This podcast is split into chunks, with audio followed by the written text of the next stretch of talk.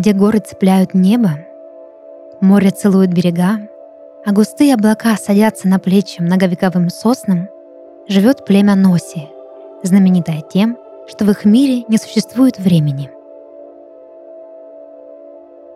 День там начинается, когда древняя богиня Таат распускает свои белокурые волосы, и блеск от них разливается по мрачному небу и освещает жителям Носи дорогу к пшеничным полям и устьям рек. А ночь приходит, когда любовница Таат, богиня Нунка, спускает с темнокожих плеч свое платье цвета обсидиана, покрытое россыпью бриллиантов. Пока влюбленные предаются страсти, жители племени могут спать и любоваться звездами. С каждым днем звезд на небе становится все меньше. Это потому что Нунка из раза в раз роняет один из бриллиантов со своего платья, и он превращается в падающую звезду или каплю росы на траве. Носи не знают, что такое прошлое и настоящее. У них есть только будущее. А для того, чтобы его понять, они обращаются к шаманам. Издревно так повелось, что шаманы собираются в горах Соху и варят там зелья из листьев гибискуса и утренней розы. Выпив нектар, они засыпают на день, а то и на несколько месяцев, и видят вещи и сны. Проснувшись, шаманы спускаются с гор и рассказывают жителям Носи о том, что увидели, а те, в свою очередь, начинают строить планы на дальнейшую жизнь.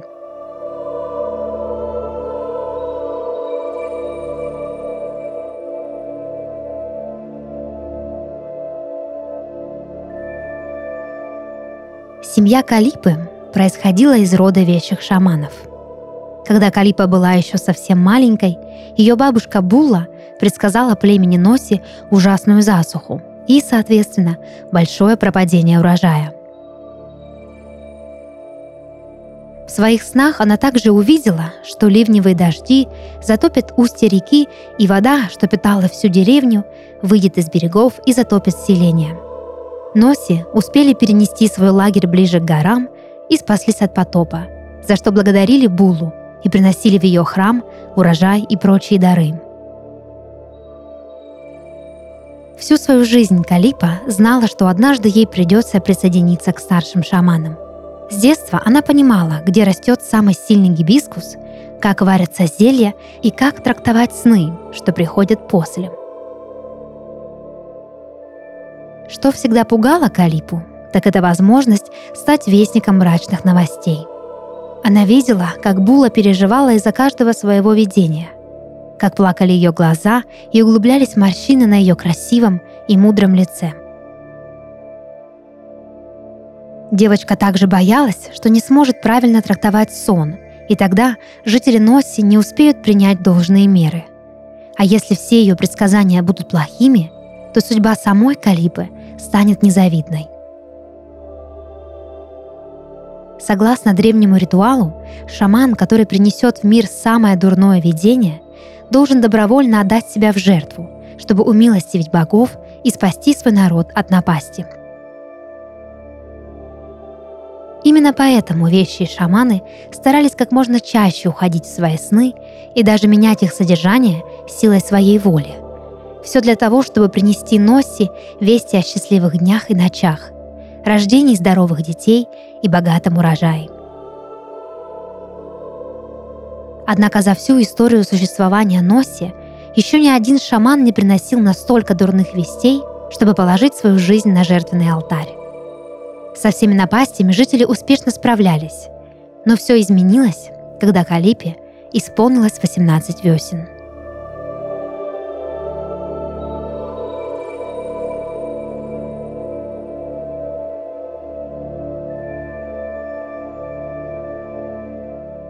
приходом 18 весны каждый ребенок из рода шаманов должен был явиться на священный ритуал, чтобы вещи шаманы смогли узнать, будет ли он или она следующим в роду предсказателей. Оттого так важно было учиться шаманизму еще в детстве, чтобы в нужный час взять на себя бремя вершить судьбы Носи через вещи и сны. Калипе 18-я весна пришла раньше всех ее братьев и сестер. И тогда Була взяла ее за руку и повела высоко в горы. Там они не спали всю ночь, не ели ничего, кроме хлеба, и не разговаривали. После Була искупала Калипу в водах священной реки, велела одеться в белое, собрать охапку цветов гибискуса и явиться в храм вещих снов на первое причастие. Лестница в храм насчитывала 120 ступеней, и поднимаясь по ней, Калипа должна была читать древнюю молитву. От бессонной ночи девочка едва размыкала веки. От голода тело ее ослабло, а от купания в холодной воде руки дрожали, роняя на каменные ступени огненно-розовые цветы гибискуса. Но Калипа продолжала идти. На пороге храма ее уже ждала Була и другие шаманы, старшие в их роду. Калипе велено было наблюдать, как Була готовит зелье из гибискуса и запоминать все те слова, что необходимы для его заговора. А после Калипу уложили на каменный пьедестал и торжественно вручили чашу с зельем, что пахло изумительно и буквально искрилось в руках. Калипа выпила все до последней капли и уронила голову на каменное ложе. Старшие шаманы окружили ее и начали молиться древним богам, чтобы Калипе приснился вещий сон, чтобы суть его была доброй и светлой, а проснувшись, девочка смогла бы явить миру свое первое предсказание –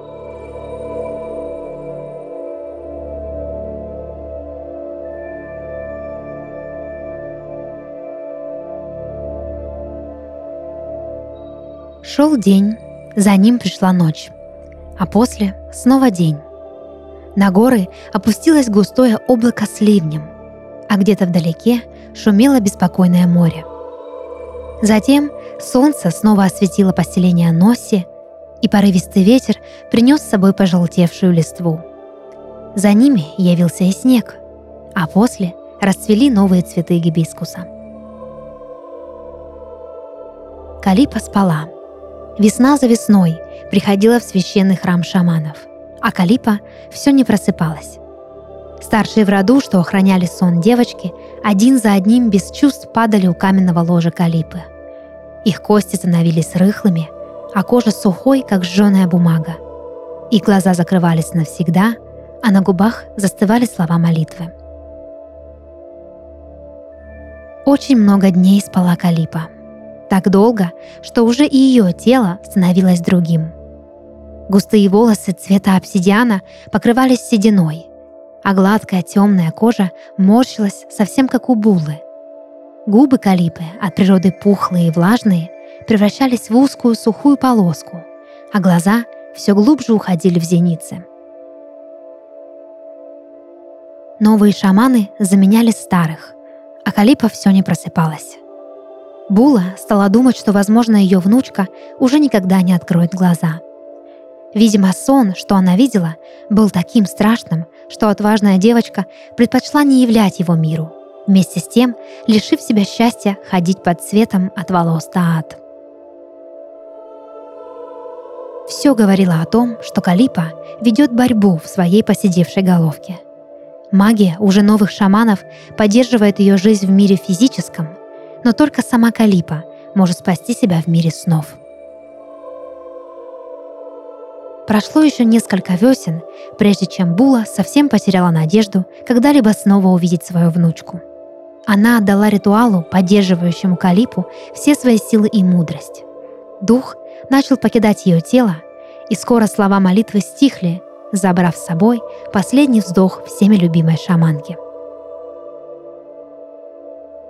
И только когда Була нашла покой в мире предков, Калипа наконец открыла глаза.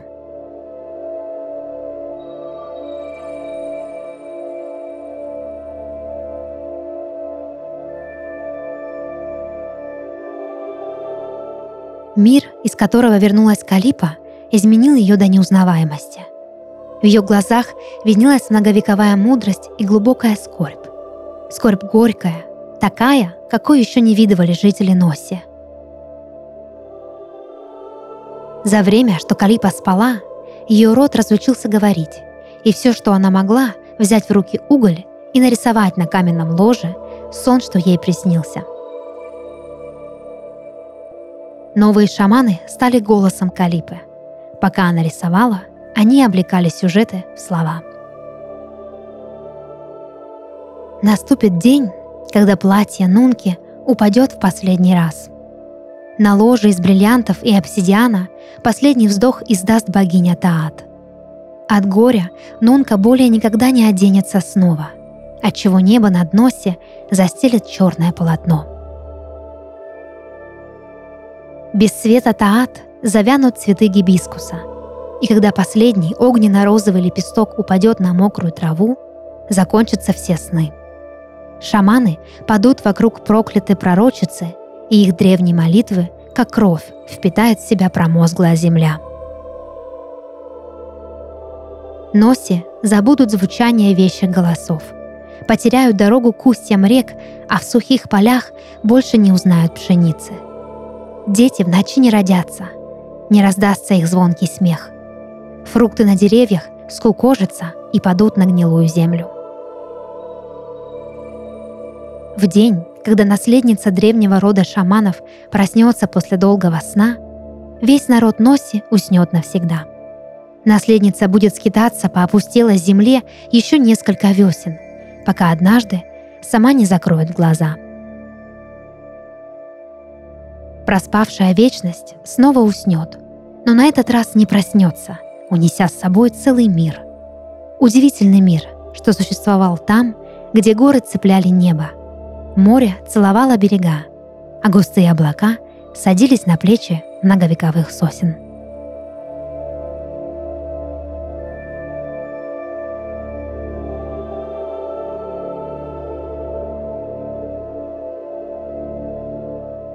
Это подкаст «Сны» и его ведущая Дарья Харченко. Сегодня я читала рассказ, написанный на основе сна нашей слушательницы Юлии Бажиновой из города Краснодар. Если вы хотите, чтобы ваш сон прозвучал в подкасте, присылайте его к нам на почту. Ссылка в описании. До новых встреч и сладких снов!